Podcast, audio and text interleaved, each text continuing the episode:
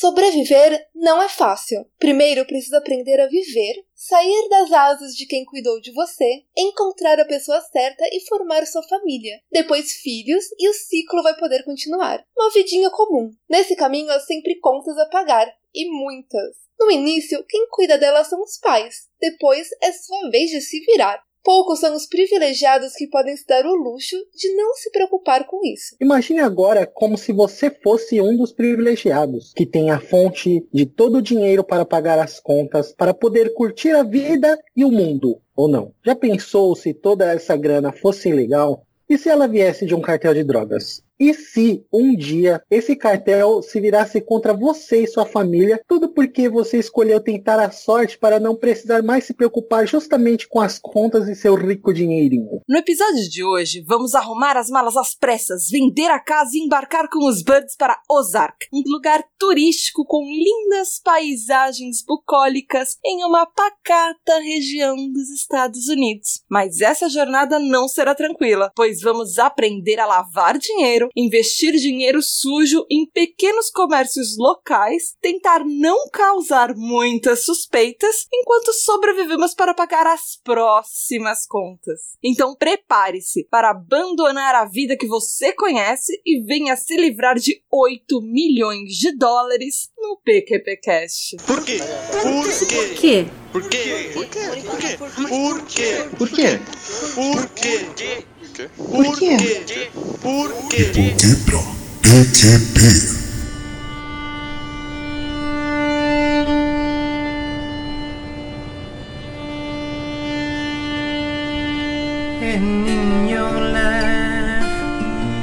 Fala galerinha PQPquesteira, começando mais um De Porquê pra PQP, o lugar que explica os plot twists da vida real. Eu sou a Tata Finoto. Eu sou a Natália Matos. E eu sou o Júlio o Fugitivo Júnior. E é isso aí, meu ouvinte. Hoje nós viemos lavar dinheiro, fugir da Lava Jato e nos mudar para Ozark. É, tá Vem certo. Ainda não chegou a fase das investigações ainda lá do, do confronto, né? Ainda não teve delação premiada ainda, né? Então, vem aprender com a gente, se livrar de muito dinheiro caso você encontre algum por aí, sem você sofrer todas as pressões do governo, se livrar da Lava Jato, comprar uns apartamentos por aí, investir numas Que você empresas dos aí. Julião, sobre o que a gente vai falar hoje? Bom, a pauta de hoje é tentar sobreviver aí, né? Enquanto a gente tenta falar a respeito de Ozark aí. Uma série fantástica, né? E sobre muitas outras coisinhas aí nesse PGBcast maravilhoso. Então, prepare-se, porque a partir de agora você vai ter mais dinheiro na sua continha, na verdade, nas suas mãos, em sacolas de lixo, do que a Mega Sena acumulada. A diferença é que você vai precisar se livrar dele muito rápido. Você tá pronto pra isso, ouvinte? Fica com a gente, então. But it was just a laugh, just a laugh, just a laugh, just a laugh, even from this angle. And so it crumbled. You E é isso aí! Começando aqui pra valer agora esse episódio. Você que está cuidando do filhote, dirigindo, que está pensando nas suas próximas contas pra pagar e como seria bom ter 8 milhões na sua continha. Vamos te mostrar por que, que talvez não fosse tão bom assim. Fantástico. É, é tipo isso aí. é- essa série ela faz você querer, né? Gostar de ser uma pessoa comum com contas pra pagar e não tá fazendo nada de errado na vida. Ou tá fazendo. É impossível, né? Você não ter uma pessoa que não faz nada de errado na vida. Mas. É possível você ser uma pessoa que não faz nada ilegal na vida. É. Pois é, pois é. E, Não sei e se a você série ela não dá mora essa perto do- sensação de angústia, né? Mas ao mesmo tempo de recompensa. Porque você fala, caraca, esse cara tá se matando aí pra resolver todos esses problemas aí, ele e a família dele, e eu não preciso fazer isso. Eu só preciso pagar minhas contas no começo do mês que vem, entendeu? Mas calma aí, calma aí. Vamos primeiro explicar a série. Na, conta pra gente sobre Ozark, essa nova série da Netflix. Ozark foi lançado em 21 de julho desse ano. Os episódios têm mais ou menos 59 minutos. E a primeira temporada tem 10 episódios. E ó, uma coisa interessante: no IMDb ele tem 8,5, mas no Rotten Tomatoes e no outro, que agora eu esqueci o nome de coisa, ele tem tipo 61%, 64%. A Interessante. única nota alta dele é do MDB. né? Hum. Ele foi criado pelo Bill Dubuc, o pior sobrenome da vida de alguém. e Mark Williams. Comentário plausível. Aliás, acrescenta muito aí. Então, Ah, crítica nata. e o, Jason Bateman. falou ele Asano, fa- né? Falou o Asano aqui que não, que não gosta de, de sobrenome do Book, mas tem o sobrenome de Asano. Era o, o- o famoso assado da sala, né? Não, Ascânio, né? Asano Júlio tá assando. Você deve ter ouvido eu- tanto isso já. Nossa, meu Deus. Não, não. E o, o Jason Bateman, que ele faz o personagem principal, e ele também é super conhecido por causa de Arrested Development, que inclusive foi uma série super queridinha do Netflix. Ele dirigiu quatro episódios da série, os dois primeiros e os dois últimos. Caramba. Ele meio que é o padilhão, né? Padilha do, do, do seriado, né? Tipo assim, esses primeiros episódios, eles dão mais ou menos o tom de como vai ser o resto da série, né? Não só o Padilha fez isso no Narcos, quanto também o Fincher fez isso no é, House of Cards, né? No House of Cards o, o Fincher também dirigiu os primeiros episódios. E aí, eu creio que eles também trabalham muito assim, no conceito visual, é, no lance da produção, de como que é, mais ou menos aquele universo funciona, aquela unidade tanto narrativa quanto também de fotografia, né? De som, como vai se desenvolver a série. Esses dois primeiros episódios, na verdade, eles dão bastante o tom de como vai ser aquilo para o resto da, da produção, né? E É. bacana ver isso. E até, caraca, eu fico admirado, porque ele é um ator principal da, dessa série e ao mesmo tempo tá dirigindo. Caraca, é, é complicado isso. É, é uma coisa meio comum de vez em quando. Tem alguns seriados que alguns atores dirigem. E eu acho bem interessante ver como é que ficam esses resultados. É, na verdade foi uma exigência dele, do próprio Jason Bateman. Ele adorou o roteiro e tal, mas ele só participaria se deixasse ele dirigir. A primeira negociação, inclusive, era que ele fosse dirigir todos, mas porque não dava naquele processo principal. Aí ele acabou dirigindo só os dois primeiros e os dois últimos. Caramba. É, então, eu já tinha visto casos que atores, a, a Tata, acho que foi a Tata que acabou de dizer, tem atores que já dirigem, né, e tal, Sim. mas normalmente é episódio de House meio de Cards. temporada. É, então, mas é, é episódio de meio, assim, né, ti- tipo, não é o primeiro ou o último episódio, entendeu? Que é uma coisa que as pessoas assistem é, mais, chama mais atenção, entendeu? Então, bem interessante esse detalhe aí. E sobre o que que é a história, Julião? Bom, essa história maravilhosa é sobre uma família comum. Comum não, né? Parece comum. Mas o que que acontece? É uma família lá onde o marido tem uma é, empresa de investimentos, uma sociedade já antiga com um amigo, é, trabalha com investimentos, contabilidade, tudo mais. E a empresa, né, é uma empresa próspera, tá para ampliar suas operações e uma grande conta, entre aspas, dessa empresa, o cara tipo tem uma conclusão incrível assim que ele tá sendo passado para trás. E aí acontece um confronto entre os sócios e esse cara e por causa disso, em questão assim de um, um dia, os negócios dele vão à ruína e ele precisa fugir com a família dele para um outro lugar, meio que que ele tinha ouvido falar do lugar no dia que aconteceu toda essa desgraça. Antes de acontecer toda essa desgraça que a série retrata no primeiro episódio, ele tinha ouvido falar de um lugar X lá. E aí, tipo, para sobreviver por causa desse confronto com esse dono da conta aí, De quem ele tava investindo todo o dinheiro. Exato. Ele tem que pegar e sair fugido. Fugido não, né? Ir embora com a família dele pra um lugar lá dos Estados Unidos que não tem nada praticamente e tem que sobreviver nesse lugar novo aí, tentando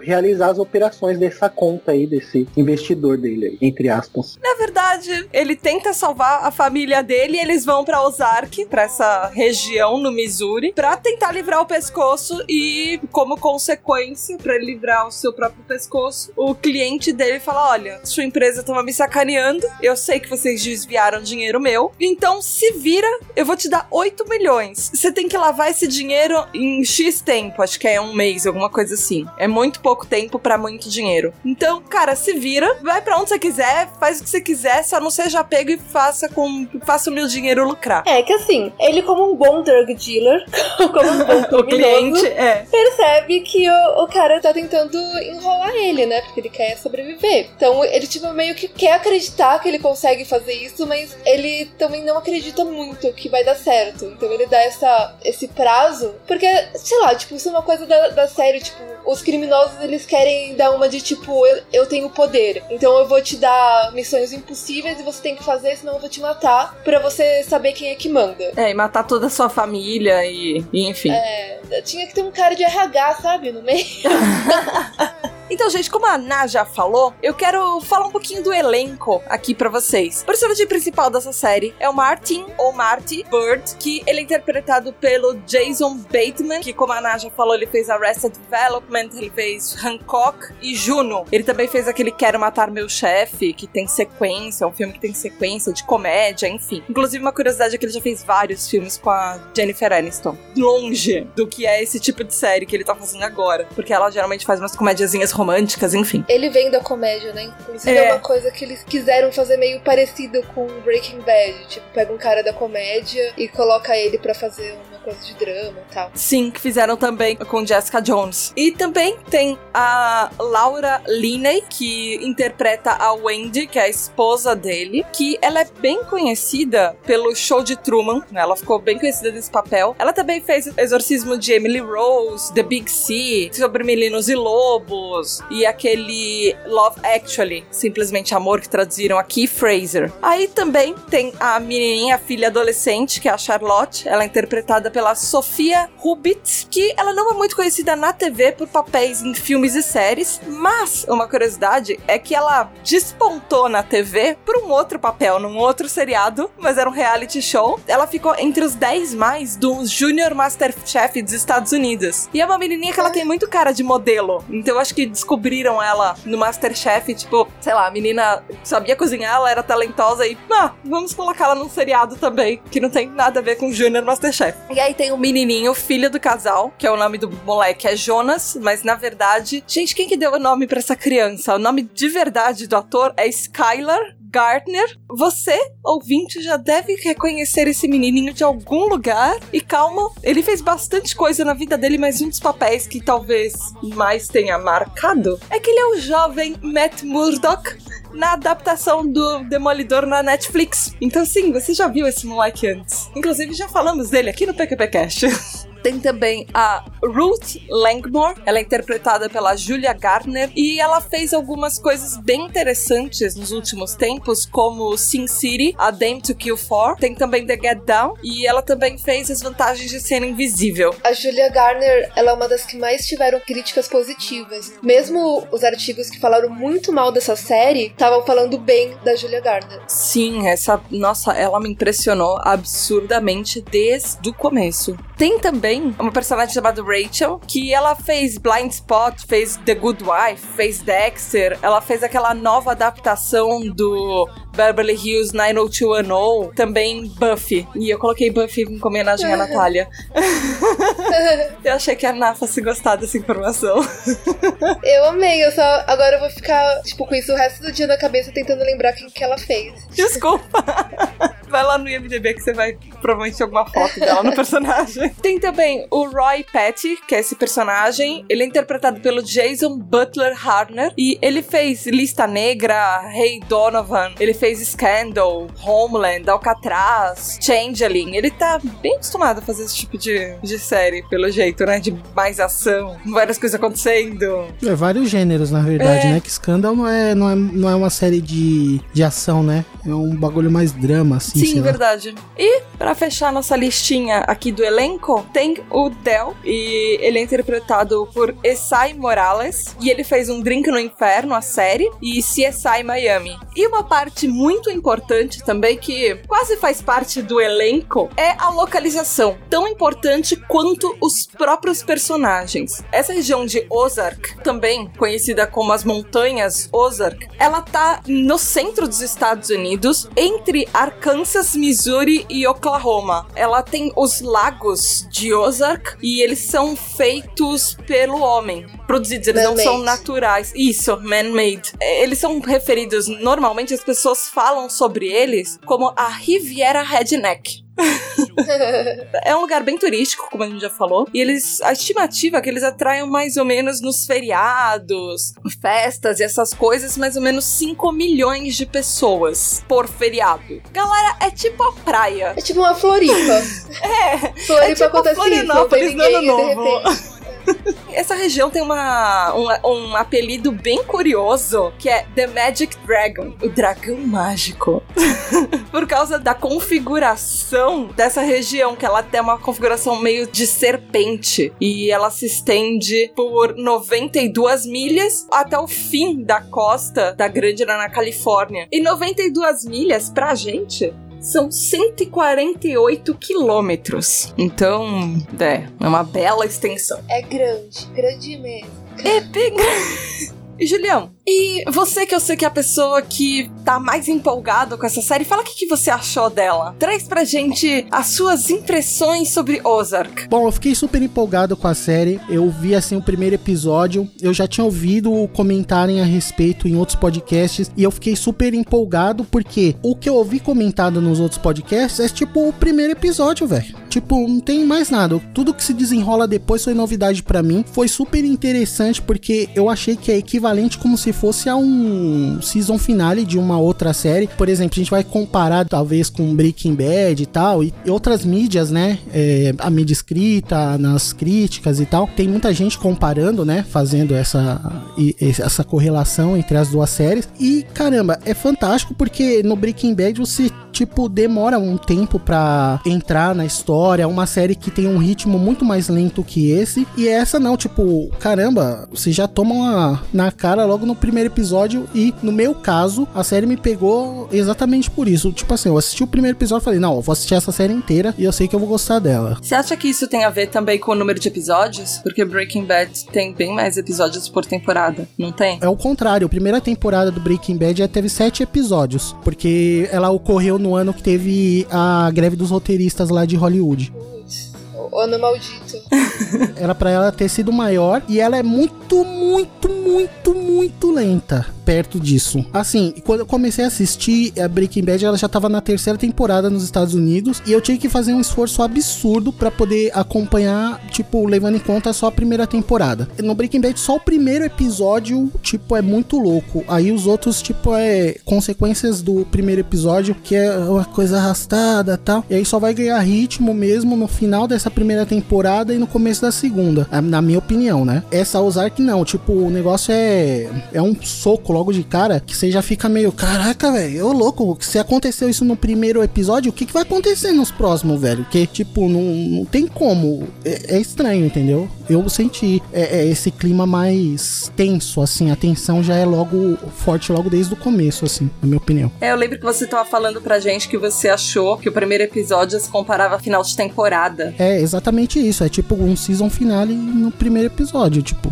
Porque ele, e- ele gasta uns 15, 20 minutos desse episódio contextualizando os personagens, entendeu? Então os caras pegam, vão num lugar, é tal, é esse aqui, é o sócio daquele, não sei o que, blá blá blá. E aí, tipo, nos 15 minutos final, ele pega e destrói tudo isso, entendeu? Então você tava começando a se habituar naquele lugar e pans, e aí no final ele pega, destrói tudo e você tá sem chão nenhum. Isso eu achei que é uma coisa fantástica da série. O primeiro episódio dessa série é, é fantástico. Dá pra assistir sozinho e ir embora. Já, já ia ser legal. Mas você gostou do resto? É interessantíssimo, né? Porque você recomeça. O segundo episódio é como se fosse um recomeço da série. Como se você tivesse entrado na série no segundo episódio. O começo da história é o segundo episódio. Tipo, entendeu? Como se fosse uma nova season. E aí a coisa vai se desenrolando. Interessante. E você, Ná? Vamos, vamos polemizar aqui. E você? Dividir opiniões. Você não quer falar primeiro? então, é porque assim, eu tenho dificuldade em me conectar com personagens que não tem muitos traços, vamos dizer assim, heróicos, né? A série toda, assim como Breaking Bad, Narcos, ela é baseada naquele, eu não diria nem anti-herói, porque o anti-herói ele, ele tem traços heróicos. Ele, apesar dele não, não querer ser o herói, ele acaba salvando tal. Tipo, não sei, para mim é muito difícil acompanhar essa, esse tipo de série. Eu, eu, é tudo muito errado todo. Eu tenho esse negócio, tipo, as pessoas ficam muito patéticas o tempo todo. E eu senti isso desde o começo, assim. A, a, a, o cara tem uma vida muito triste e os adolescentes, os filhos dele são são meio tristes e a mulher dele tá traindo ele. E, meu, é tudo muito. Não tem um negócio de esperança, sabe? tipo, não tem uma coisa assim para te deixar para cima. Ele é muito depressivo o tempo todo. Tinha que ter até. Eu acho que tinha até que ter um, um selo, assim, tipo, se você tá com tratamento de depressão, não assista esse filme, esse seriado. Sei, é, tipo, o primeiro episódio realmente ele é um bom piloto.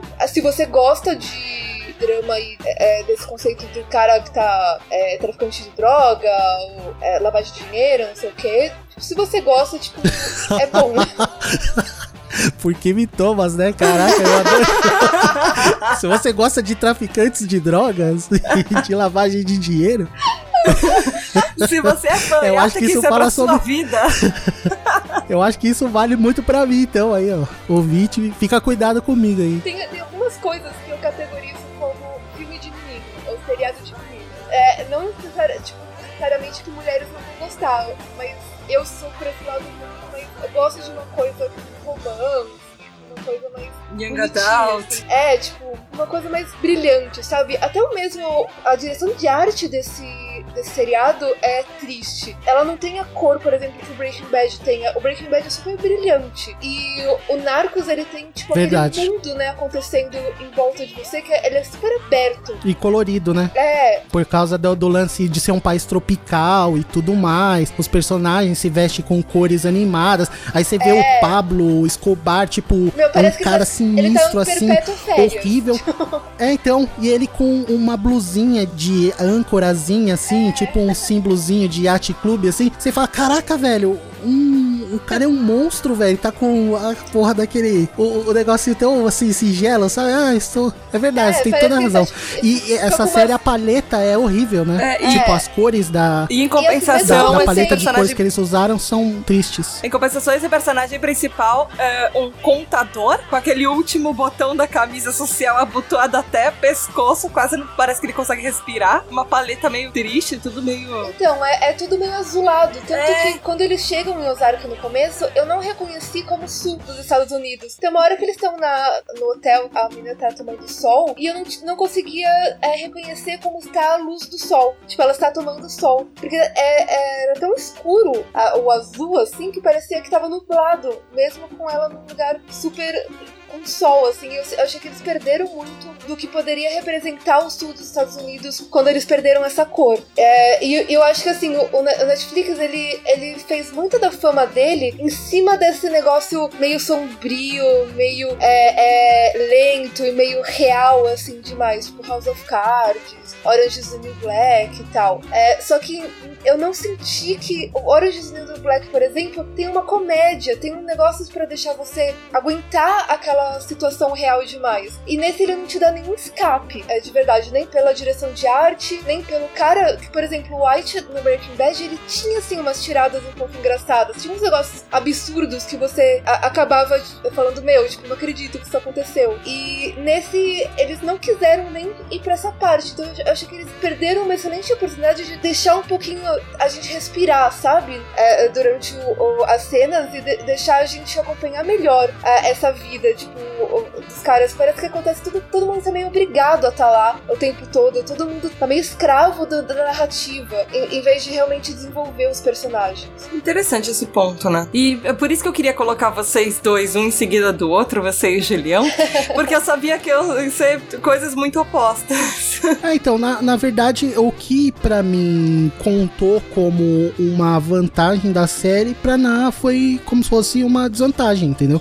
É. Que eu, essa série quero assistir rápido. Eu não tenho assistido muitas séries, é tipo. Eu acho que eu só tenho visto assim realmente o que, mano, você tem que assistir mesmo, entendeu? Pelo menos pra mim, assim. E aí, caraca, velho, nossa senhora, essa, essa sensação de angústia, ela realmente foi um, uma, uma constante durante todos os dias, né, que eu acompanhei a série, porque eu queria continuar vendo tal, e ao mesmo tempo eu, caramba, como que ele vai sobreviver mais um dia, meu Deus do céu. E, enfim, eu adoro isso. Desculpem.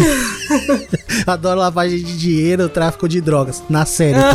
Tchau. Júlia, tem alguma coisa que você quer contar pra gente? Acho que agora é a hora. Não, vai que vai, Tata. Você conta você aí, o que, que você achou? Ah, olha, olha, O que olha que o você Júlio achou? tentando Eu- fugir do Você assunto. você colocou a gente na Ele está- fogueira. ele está Você colocou a gente na recebendo- fogueira, é. agora é a sua vez. Júlia, você tá recebendo por fora pra editar podcast e a gente não tá sabendo? Só pra perguntar, assim. Como assim?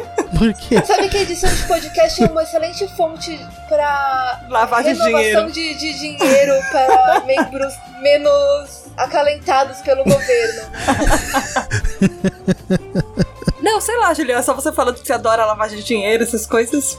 Bom, não vamos começar a CPI do PQP Cash, né? Da série. O que, que você achou, Tata? Para de. de- Para de enrolar, ok. Ai, gente, eu tenho opiniões bem divididas com essa série. Porque, assim, até o quarto episódio, eu tava meio. Por que, por que que eu tenho que assistir isso? Sério.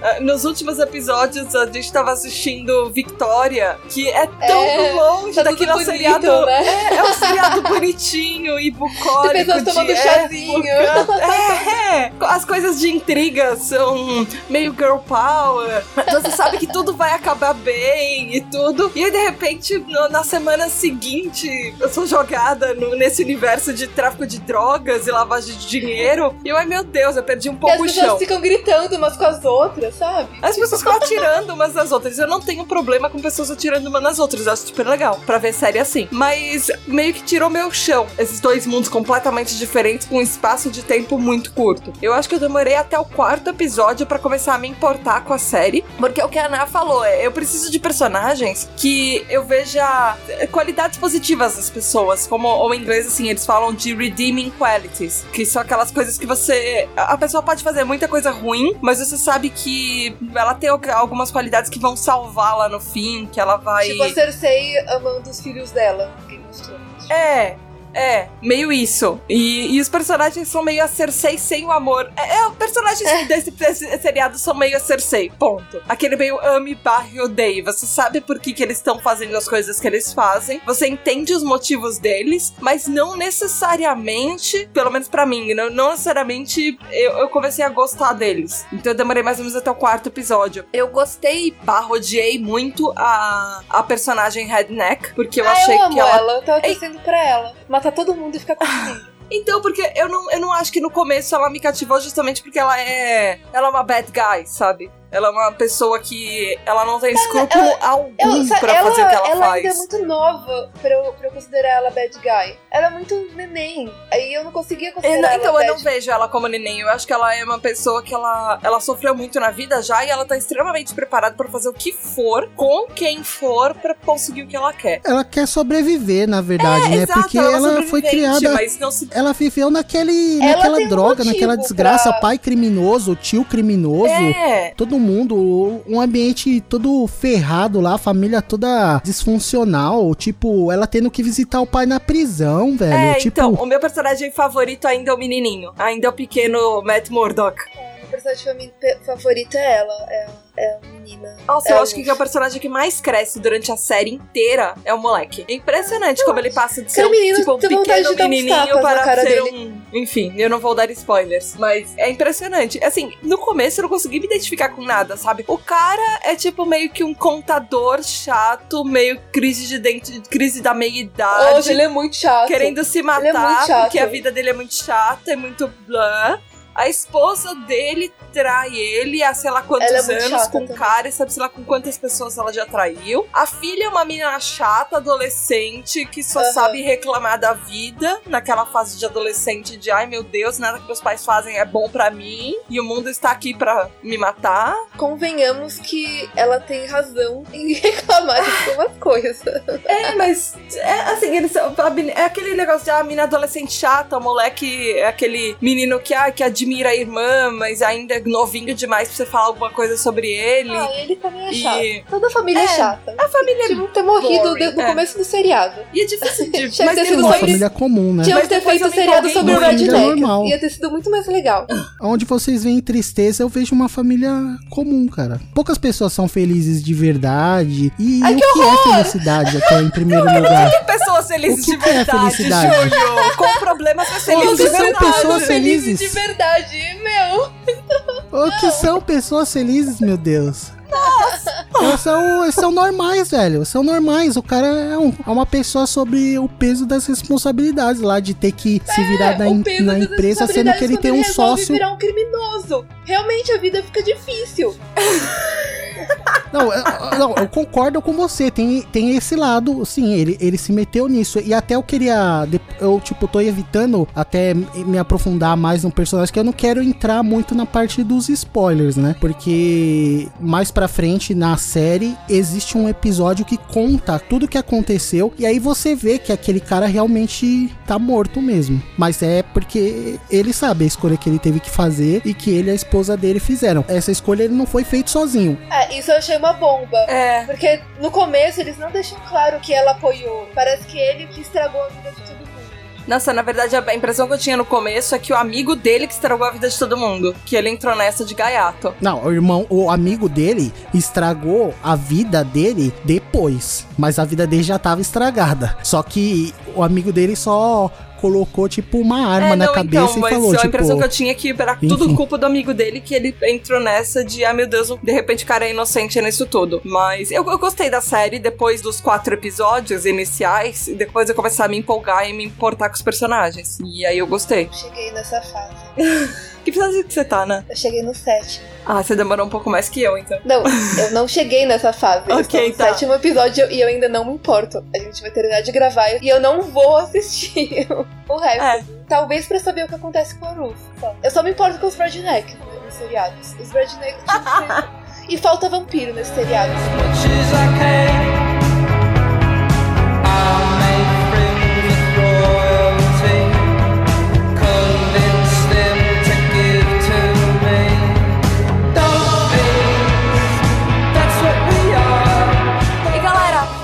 Gente já tá bem no limiar do spoiler até então, mas a partir desse momento, spoiler alert, você vai levar uma chuva de spoiler na cabeça. Então, se você não assistiu, pausa aqui, termina o seriado, são só 10 episódios e depois volta pra terminar de ouvir o PQP Cast, porque a gente vai entrar em umas partes bem interessantes de contextos e conflitos morais e várias coisas bem legais de saber. Mas você está avisado a partir daqui, tá tudo liberado. Julião, conta pra gente quais os conflitos morais dessa série. Você acha que é possível correlacionar isso com a nossa realidade, com a nossa vida? A nossa vida pacata, que nós achamos ser feliz, mas talvez não seja tanto como você estava falando?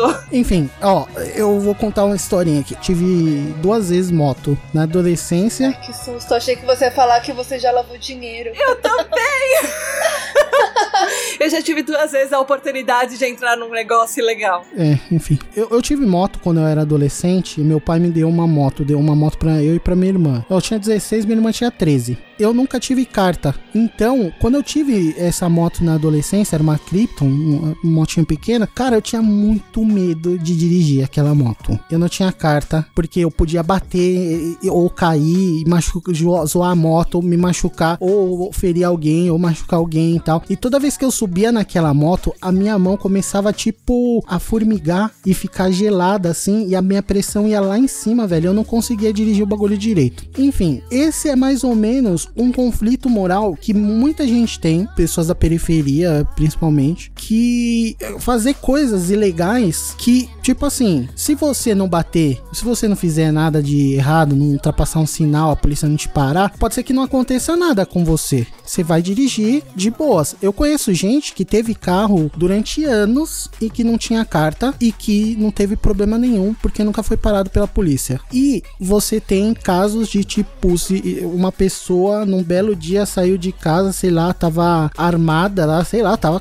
não, se, não sabe o motivo, foi parado pela polícia, foi preso, entendeu? Ou saiu com a moto, você pode sair com a moto do, do- na rua de baixo. Se a polícia te parar, você não, tem, você não tem carta, você pode ir lá, ter que deixar a moto presa, não sei o que. Se você bater, você pode machucar alguém, pode se machucar, pode causar danos que você não vai ter como arcar. Então, o que que eu tô falando? Tipo assim, esses conflitos morais, eles estão no seu horizonte o tempo todo. Desde você é, baixar conteúdo é, sendo que você não pagou por ele, até, tipo, chegar nesse ponto aí do cara que resolve, na série, lógico, é, lavar dinheiro pro cartel lá, porque o olho dele cresceu, porque ele não quer ter que ter essa incerteza de não ter gente disposta a investir nele e disposta a investir na empresa dele, né? Tipo, cara, ele já era genial. Ele não, se você parasse pra pensar, ele não precisava disso, mas a autoconfiança dele era tão baixa que ele teve que fazer esse trato com o diabo,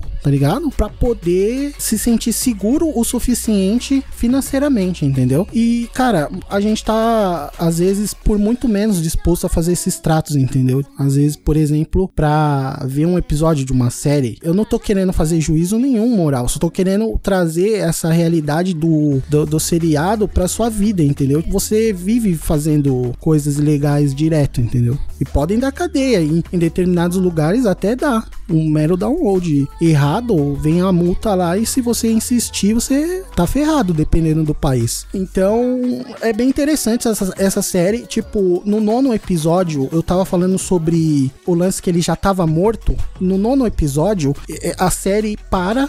Eu acho que é nono ou oitavo, se eu não me engano. A série para tudo que tá acontecendo e vai contar a história de como ele conheceu o Del Ah, de 7, como ele e o sócio dele se meteram nessa roubada aí. E caramba, ele já tava morto, cara. É, Nessa série ele tá morto já. Desde o começo da série. Ele tá lavando dinheiro pro cartel ali. no- no- de quando a a série começa, ele já tá mais ou menos uns 10 anos lavando. Ele sabe de todos os riscos. Ele é muito calculista e o, o sócio dele é o cara impulsivo, né? Então, o sócio dele, ele não tá nem preocupado. Ou, ou, ou aquilo é uma máscara que ele coloca todos os dias que ele vai curtir a vida, que ele vai tal. Aquilo é, pode ser também um mecanismo de você pegar e tentar se isolar da realidade. Porque a realidade é que ele tá fudido desde o dia que ele aceitou o contrato e viu o Del pegar e matar o cara que era o contador anterior na frente dele, velho. E arrancar o olho do cara, velho quem vai viver em paz no dia que ele pega e vê um negócio desse? Tipo, caramba, ele sendo calculista do jeito que ele é, ele já devia imaginar que se um dia duvidassem dele e do sócio dele, a coisa ia pegar, ia pegar feio. Então, eu acho que ele já. Isso é a forma como ele é, a pessoa que ele se tornou, uma pessoa que se tolhe, que não tá ali pra família é, como um membro presente, sabe? Desfrutando aqueles momentos que até é o que causa essa traição da mulher dele e que ele admite isso. Tipo, isso é só o resultado dessa angústia, desse cenário que ele se meteu no dia que ele aceitou aquele acordo. E ele aceitou de comum acordo com a mulher dele. Essa série ela é muito diferente do Breaking Bad nessa premissa. Tipo assim, é muito claro pra família, pelo menos pra mulher dele, logo no começo, que tipo, ó, a gente se meteu com a máfia, a gente tá fazendo isso, tá errado, tá ligado? E você tá comigo aqui, você tem que se virar comigo também, porque você aceitou. Então ela, se ela falasse não, ele não ia aceitar. Então ela sabe do poder que ela tem sobre ele, tipo, em relação assim a sentimento, a responsabilidade que ele tem com a família dele, e ele sabe que ele se submeteu a- ao julgamento dela e os dois decidiram de comum acordo. Então a premissa da série é muito louca, assim, os conflitos morais eles rolam de uma forma às vezes parece muito mais clara do que no Breaking Bad, entendeu? No Breaking Bad o Walter White tá enganando a família dele lá durante semana, é, vai temporada, sei lá, anos, até a mulher dele saber. E nessa série não, é tudo muito rápido e a mulher mesmo também, quando ela pega e vê que a coisa degringolou, ela não aguenta, ela vai e conta pros filhos também que, coitados, estão metidos nessa enrascada e o pior, sabendo que a enrascada é por causa de, de droga. Eu acho que é, os conflitos são muito loucos, assim. E, tipo, o, o Marty, ele sabe que quando ele toma uma decisão, ele vai ferrar alguém. E aí no começo ele sabe que ele vai ferrar as pessoas que se prejudicam, ele sabe que ele prejudicou aquelas pessoas. Tanto que depois ele começa a tentar, tipo, segurar as coisas, é lógico, de forma errada também. Tanto que ele pega e dá 700 mil dólares pro cara lá da,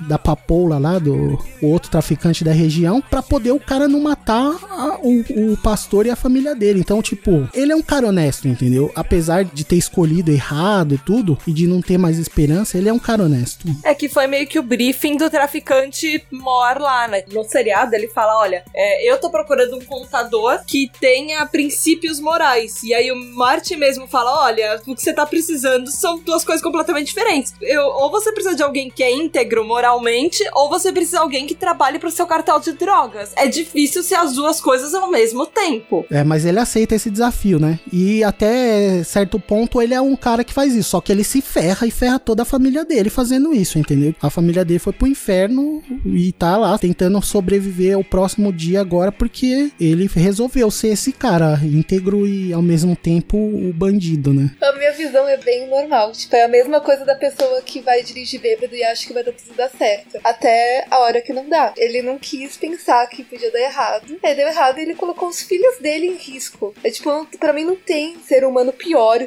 e mais lama do que isso. A vida dos seus próprios filhos em risco por causa da sua ambição. Você quer fazer a coisa fácil. E que não é fácil, essa que é a questão também. né? Tá dando maior trabalho, né? Cara, e o, o que eu acho mais engraçado, quando ele chega na cidade, ele começa a fazer realmente os lugares darem certo. Tipo, o hotel lá da mulher, tipo, fica, tipo, mega famoso. O Tiribar lá que ele compra, tipo, começa a vir um monte de gente. Se ele fosse honesto e fizesse, simplesmente começasse a fazer é, uma empresa qualquer, ele já teria feito dinheiro, sozinho. Não, ele já tinha dinheiro na época, na época que o, o Dell foi atrás dele pra ele lavar o dinheiro pro Dell, a empresa dele já era estruturada. Eles já existiam. E- e- Esse é o, ba- o bagulho mais louco. Tipo, o maior problema do Marte é confiar no Marte. E, e ele morreu por isso. Agora ele tá morto. Ele tá vivendo a série aí, mas ele tá morto. É um cadáver ambulante. Porque e- ele só consegue se enrolar cada vez mais. Mas tudo por quê? É, mas Porque eu acho que ele tem um pouco mais de vida depois que a vida dele é ameaçada. Eu acho que dá um pouco de, vai, excitação na vida dele, coisa que ele não tinha. Dá, Meu, um pouco mais de desculpa. vida pra ele isso. Compra uma Lamborghini. É verdade. Entra na crise da meia-idade. Vai fazer, né? é, vai lutar boxe profissional. Não precisa lavar dinheiro e se meter com traficante. O que eu digo é que a gente tá muito mais próximo do Marte, logicamente não na mesma proporção, né? Mas a gente tem muito do Marte em nós mesmos, assim. Porque o Marte é um cara inteligente, com princípios fantástico, assim. Tipo, ele se preocupa com os outros, mas enfim, fez uma escolha errada. E a gente faz escolhas erradas todos os dias também. É complicado isso. Moral da história, querido tem- ouvinte, não, não faça uma escolha errada que envolva um cartel de drogas e lavagem de dinheiro. As e diga não às pode, né? drogas. Já que estamos. As outras você pode fazer, viu, ouvinte? Só não faz essa. Ah, a gente não pode falar nada sobre baixar coisas, enfim. É, Não, não, Não, eu não tô nem não, falando não. disso. Tô Eu falando faço de. backup eu tô legal. falando de tudo. De coisas que eu já tenho, né? Isso não é. Eu não tô sendo um moralista, eu não tô julgando ninguém. Eu também faço. Eu também baixo música. As trilhas do, do PQP Cash aqui. Polícia, vocês vão me matar aqui. Vou, vou pro inferno. Não tem autorização da trilha. Tipo, eu sei disso, mas eu só tô querendo contextualizar que a parada é, é sinistra é, e, e acontece no, no dia a dia feliz aí de todo mundo. Ou não? Ou não. E tá, falando então a respeito de um núcleo de personagens bem interessante nessa série, que são os locais de Oza- Ozark, né? Há um estranhamento entre o, o modo de vida da cidade e o modo de vida do, do Marty Bird lá. E o modo de vida deles, né? Uma, um lugar bem bucólico, assim, né? E pacato, mas que é habitado lá por uma família meio barra pesada, né? Meio estranha. E que tem alguns estereótipos, né? Os personagens são estereótipos meio rednecks, né? Fala pra gente mais a respeito aí dessa, desse lance da, da Riviera Redneck, da, da cultura redneck aí. O que, que você tem pra dizer pra gente a respeito? Então, redneck é um arquétipo bem interessante dos Estados Unidos, uh, ele é um termo muito usado como uma coisa ofensiva, entendeu? É bem aquele tipo de pessoa que você fala, ah, tal pessoa é, é um redneck. Tipo, você não se importa muito com ela, você tá usando isso como a região que ela vem sendo uma forma de preconceito. Como aqui no Brasil a gente já vê com algumas regiões. A gente tem isso aqui no Brasil também. Por exemplo. Isso, tem muita gente que usa algumas regiões do Brasil como falar, ah, então a pessoa veio de tal lugar, então você meio que desconsidera ela, essas coisas. Mas uh, Redneck, além disso, ele tem uma importância política nos Estados Unidos bem forte. É curioso isso. Primeiro, assim, por que Redneck? Porque são trabalhadores braçais, geralmente são pessoas que trabalham em lavoura ou eram pessoas que trabalhavam em minas e eram pessoas que, que têm trabalho braçal e por elas ficarem o dia inteiro no sol, uh, elas usavam assim boné, essas coisas, mas o pescoço pescoço delas ficava vermelho, ficava uma aquela faixa vermelha entre a, a, linha do cabelo e a camisa, por causa do sol. Então, por isso, redneck, porque o pescoço fica vermelho por causa do sol. Então, virou um, um estereótipo. Mas esse estereótipo, ele influenciou muito a cultura também. É, geralmente, elas são vistas como pessoas que são pobres, são sujas, são mal educadas. Bêbadas. Isso, bêbadas. E geralmente também no sul dos Estados Unidos, racistas. São aqueles homens brancos racistas do sul. Geralmente aqueles que é, ainda mostram a bandeira dos confederados. É, a gente já viu Charlottesville há pouco tempo atrás. Isso é meio que o estereótipo do redneck politicamente agora. Atualmente, a força de apoio ao Trump, ela é muito redneck. São essas pessoas que acreditam na, no poder do Sul, que acreditam que o, a supremacia branca tem um poder Não, e que eles... Que é, eles... O país deles tem que ser protegido dessas pessoas. Isso. Estrangeiros. E negros estrangeiros e todo mundo é. que não é aquele padrão branco americano do Sul, assim. Mas, assim, antigamente eles eram os fazendeiros, como eu falei, fazendeiros, pessoas de trabalho braçal, essas coisas. E em 1900, uh, ele era comumente usado para denominar uma facção política dos democratas, do Partido Democrata, que geralmente eram pessoas brancas e pobres e fazendeiros brancos e pobres do, desse sul dos Estados Unidos. Aí lá para 1910, lá no Mississippi, a, o Partido Democrata do Mississippi começou a usar esse negócio de redneck como uma força política ainda maior. Eles abraçaram isso, eles abraçaram o preconceito e eles levaram isso a outro nível. Tanto que eles começaram a usar bandanas vermelhas no pescoço para simbolizar o pescoço vermelho. Meu, deu uma volta. É, então o termo foi criado como uma coisa coisa pejorativa, eles pegaram, abaçaram o termo e o pejorativo e pegaram e, e, se transformaram num. Eh, tipo assim, ah, vocês dizem que a gente é isso. Exato, a gente é isso. E viraram essa. É, tanto que no, no governo Obama, toda vez que o Obama fazia alguma coisa, geralmente esse pessoal desse Partido Democrata do Sul, essas coisas, eles tentavam fazer alguma coisa ao contrário para ir contra a medida do Obama. Então, por exemplo, teve uma época que o Obama fez uma medida para abaixar baixar o, a emissão de monóxido de carbono, tentar poluir menos o ambiente. O que que essas pessoas, esses rednecks fizeram? Na época, eles tentaram fazer alguma coisa com o carro deles para fazer o contrário, para os carros deles emitirem mais poluição todas as vezes que eles andavam. É sério. É, pessoas As pessoas vão nesse nível. então é tipo, eles estavam tunando o carro bem. meio que o contrário, assim, sabe? Só pra ir contra o Obama. Tipo, ai, ah, o Obama, nós somos supremacistas brancos. Ele falou que a gente não pode poluir o ambiente, o ambiente é meu, eu vou poluir do jeito que eu quero. É tipo criança fazendo pirra. Aí eles mexiam nos carros deles para produzir ainda mais poluição. E são pessoas nesse nível, gente, que a gente tá falando. Tem uma coisa também que os rednecks também são conhecidos como Real Billy, mas esse Real Billy, ele pode também ter um arquétipo meio diferente. Tanto que na série eles falam essa diferença entre os rednecks e o Real Billy. O Real Billy geralmente é aquela pessoa bem territorialista e a gente tá acostumado a ver muito Real Billy em cultura pop. Por sinal, o Hillbilly ele tem uma cultura, ele tem uma música Hillbilly, ele tem é, tipo de arte Hillbilly, é, ele virou uma coisa bem grande, mas a gente tá acostumado a ver o estereótipo dele, por exemplo, no pica-pau, era aquele cara que ficava naquela choupana de madeira, na cadeirinha de balanço. em cima da colina. Era o cara, é o cara meio isolado da sociedade, aquele cara que ele é muito protecionista do, do lugar que ele morou, daquelas raízes dele, das tradições da família dele, é meio isoladão. Não necessariamente é uma pessoa tão civilizada ou que, ou que, se, ou que vive tanto na natureza. E ele geralmente gosta de lugares mais nas, nas colinas, onde a família dele ge- criou gerações e essas coisas. É, Ele é visto como uma pessoa que ele se, ele se veste como ele pode,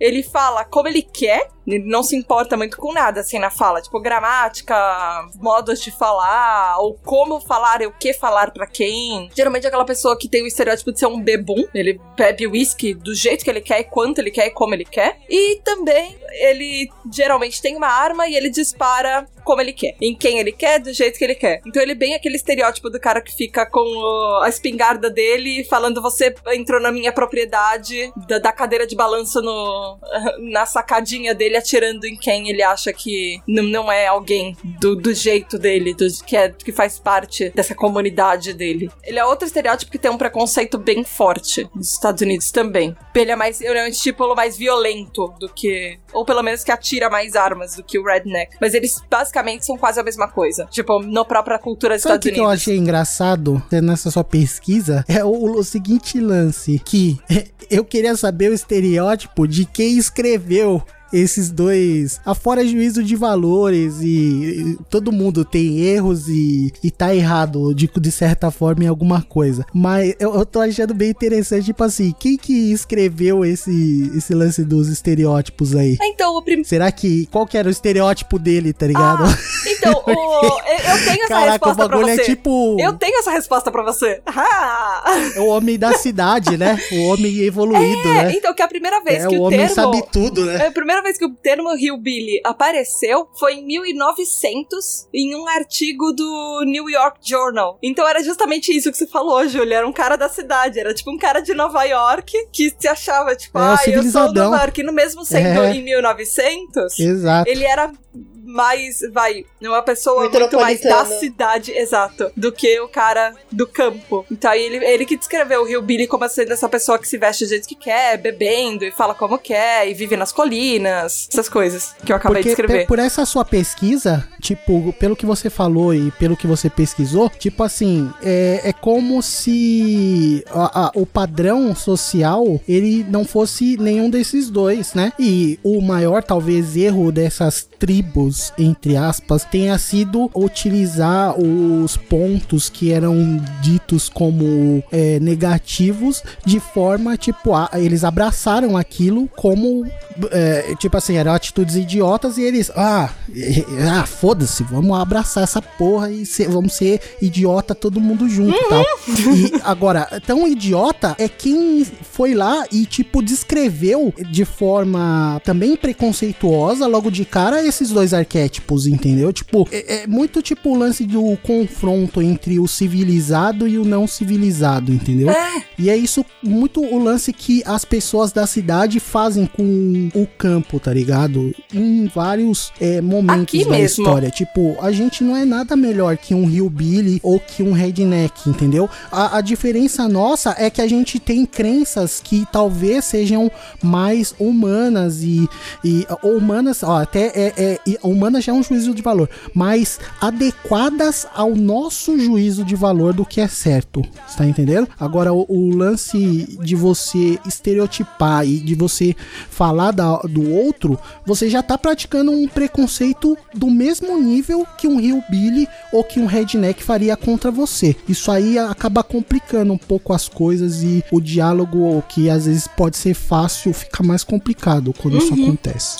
Tato e Júlio, é, uma coisa que me incomodou na série, inclusive, foi isso. Porque tem um pouquinho da jornada do cara da cidade que vai pra uma cidadezinha no sul dos Estados Unidos e começa a consertar a vida das pessoas. Tipo, a mulher que tinha o, o coisa começa a dar certo, aí ele começa a ajudar a menina redneck, aí começa não sei o que, tipo, tem um negócio um pouquinho da jornada daquele, tipo, do europeu que vai até o, o selvagens e deixa a vida deles mais Civilizá-los, né? civilizada. É. E, e eles fazem um pouquinho de- desse jogo com o Marty indo pra Ozark. É, a família toda dele, inclusive, é vista como é, forasteira. Apesar dele sempre falar que tá morando lá, ele é visto na própria narrativa da série como um- uma pessoa que tá visitando, uma pessoa de fora. E tem uma coisa que me incomodou muito, que é no- logo no primeiro episódio, que é uma fala de um policial, que ele começa a usar esses estereótipos, do tipo, ele fala, ah, o cara do cartel mexicano, porque esses latinos, eles não têm nada pra fazer da vida, e ele não sabe fazer mais nada, é uma pessoa que não é educada, não é culta, então ele vem pra cá pra traficar, porque a única coisa que ele sabe fazer da vida é traficar droga e ser violento. Isso é uma coisa que me incomodou muito. E o maior traficante da região não é um mexicano. O maior traficante da região é um, É um cara de redneck. lá deles, É da um comunidade deles. É, Exato. não, mas eu tô falando no começo da série, no primeiro episódio, que eles falam dos Não, mexicanos, então, mas exato, sabe? É, é isso que mostra a ironia da parada. Tipo, você mete estereótipo em outro, ó, o outro é o mal, mas eu sou o mal, na real. É o que aconteceu ali. É ó, do próprio é, o agente que do acontece FBI, nessa fala que você disse. que não No- tinha escrúpulo no primeiro, algum. no primeiro Eu adoro no primeiro episódio, você coloca a culpa no mexicano. E aí depois, o maior traficante da região não é mexicano. E até rola, você vê que o preconceito é tão foda que na última cena do, do bagulho, tipo, velho, é tão foda o lance que o outro pega e fala: Ah, só você pra fazer o, eu fechar um acordo com os caipiras aqui. E o cara toma um tiro na cara porque ele pegou e, e- e só falou a palavra caipira. A mulher do cara não consegue se segurar. Eles são tão preconceituosos e o preconceito é tão forte, o ódio entre as pessoas venceu de tal forma que, tipo, velho, eu te chamar de caipira é motivo pra eu pegar e meter uma arma na tua cabeça e atirar, tá ligado? Tudo bem, você me desrespeitou na minha casa, não sei o que. Aí veio o lance lá do, do Yubir, mas você vê que essa tensão também, essa camada é, do- dos estereótipos que, que cada um faz do outro e dos julgamentos que cada um faz do outro, isso tá presente também na série em certo grau. Outro ponto que você vê isso acontecer é na hora que vai o cara da cidade lá e se encontra com a, a filha do Bird, aí a filha do Bird fica com o cara lá e o cara fica no lago lá, não sei o que, anda de barco, tem um relacionamento lá e tudo. Aí depois o cara pega, vai embora e larga ela lá. Aí ela tá toda tristona passando, ela vai lá ver o barco que o cara tinha pego já estacionado e que o cara tinha ido embora. Aí o menininho lá, o, o da família Redneck lá pega aí. É, agora você pode dizer que você é daqui. Tipo, é um lance. Caraca, os caras da cidade vêm aqui, só usa toda essa a beleza, usa tudo nosso aqui, ferra toda a minha região, transa com as meninas aí, pega e vai embora. Agora você pode dizer que você é daqui. Um cara da cidade veio e fez exatamente tudo o que os caras da cidade vêm e fazem com a gente. Então, tipo, esse di essa falta de diálogo, na verdade, e essa dificuldade de comunicação causada pelos estereótipos, isso tá presente na série em determinado grau, assim, né? Ah, a festa que eles têm, Fuck the Tourists, é uma festa que existe de verdade em Ozark. Sério? Aham. É, não, não, não, me espantaria. Mas é uma coisa que a gente não pode deixar de falar, que é, aqui no Brasil a gente faz muito entre as regiões, como o Júlio falou, a gente faz isso, pessoas da cidade que fazem com pessoas do interior, pessoas do sudeste, do sul que fazem com outras regiões, por exemplo, nordeste, norte. Cara, é, é mesmo horrível dentro ver da isso. cidade. É, e não, não significa que as pessoas que assim, ah, ah, julgando do, do sudeste, falar uma pessoa do norte não é, é- será, seria melhor, menor. Óbvio que não, a cultura de lá é extremamente rica. É, é um estereótipo que as pessoas não estão com os olhos abertos pra ver o que acontece em outros lugares que não só o próprio umbigo dela. Isso você apontou diferentes regiões do país. Eu diria que isso existe dentro de São Paulo. A gente, na cidade aqui, a gente se relaciona de formas diferentes às vezes e estigmatiza pessoas por região que a pessoa vem. Ah, é verdade, né? Zona Isso Norte, existe. Zona Leste, Zona Oeste, Isso Zona existe. Sul. Existe. Dentro da mesma região da cidade até. E é uma coisa que. Como superar isso? É uma grande pergunta. Complexo, né? A gente só tava começando a falar sobre lavagem de dinheiro. É que lavagem de dinheiro não é um tema tão polêmico assim.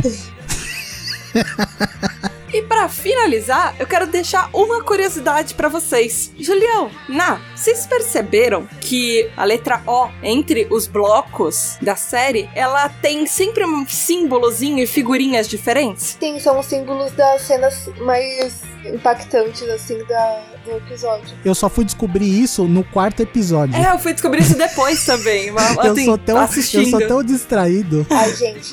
Eu sou tão distraído que eu via os símbolozinhos. Não é porque a minha TV ela não é tão grande. Eu consegui comprar um Chromecast esses dias e aí, tipo, eu coloquei na TV e tava vendo de longe. Então é muito pequeno, né? Tipo, de- depois de uma determinada distância. Aí eu, tipo, ah, aparecem os simbolinhos ali, não sei o que. Aí depois, quando eu vou lá ver assim, eu, olha só, rapaz. Acho que foi no episódio que vem um olho dentro de um jarro, Ah, tá ligado? aham. Pro- na casa do Bart. Aí eu olhei, eu, caraca, mas esse olho tava na abertura, tá ligado? Ai, o meu acho que foi tipo um bloco antes disso que eu reparei. Eu já tô até marcando de rever a série só pra. Só, só pra eu conseguir ver qual que eram os símbolozinhos assim dos outros, tá ligado? Que eu perdi.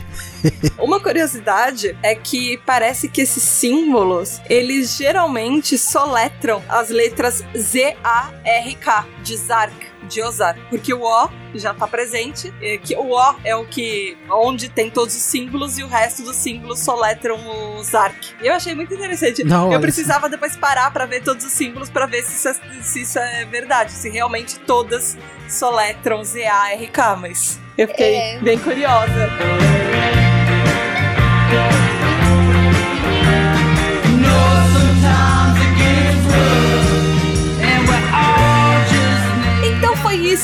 Ouvinte. Se você vai virar um redneck, amarrar um lencinho vermelho no pescoço, fazer lavagem de dinheiro, achando que você é o rei da cocada só porque você tá numa região que as pessoas são diferentes de você, deixa a gente saber. Como é que faz, Julião?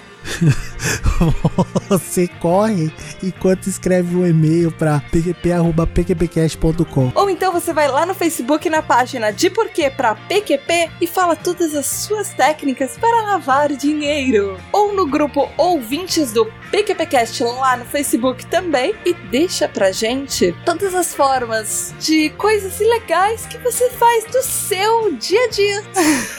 Ou você pode ir no Twitter, no arroba underline PQPcast e deixa pra gente os seus comentários. Lembra 140 caracteres ou menos. Não seja tão prolixo quanto eu. Ou eu. E aí, quem a gente vai mandar pra PQP? Bom, eu vou mandar o preconceito regional pra PQP, empobrece o diálogo e torna as coisas mais tensas e mais difíceis. A comunicação fica embolada. Na dúvida, eu sempre mando o trampo pro PQP. Ah, eu acho que eu vou com vocês dois. Eu vou mandar as pessoas preconceituosas e o Trump, porque não tem muita diferença, pra PQP. e por que não o Temer também, né? E todo o Congresso que lava dinheiro e faz todas as tramóias aqui no Brasil. Por que não? Já que o tema é esse desse episódio. É, o, o lance é que você tem que lavar, mas tem que dar uma sujada nele pro banco aceitar, né, o dinheiro como se fosse. Cê, tem, tem lá o episódio, lavagem de dinheiro. Aula, né? Importante assistir aí na hora de lavar o seu dinheiro. Na máquina. Compre uma Brastemp. Olha aí, ó, tem os patrocinadores. que beleza. É isso aí, galera. Beijo da Tata. Tchau! Drifting bodies on streets made from blood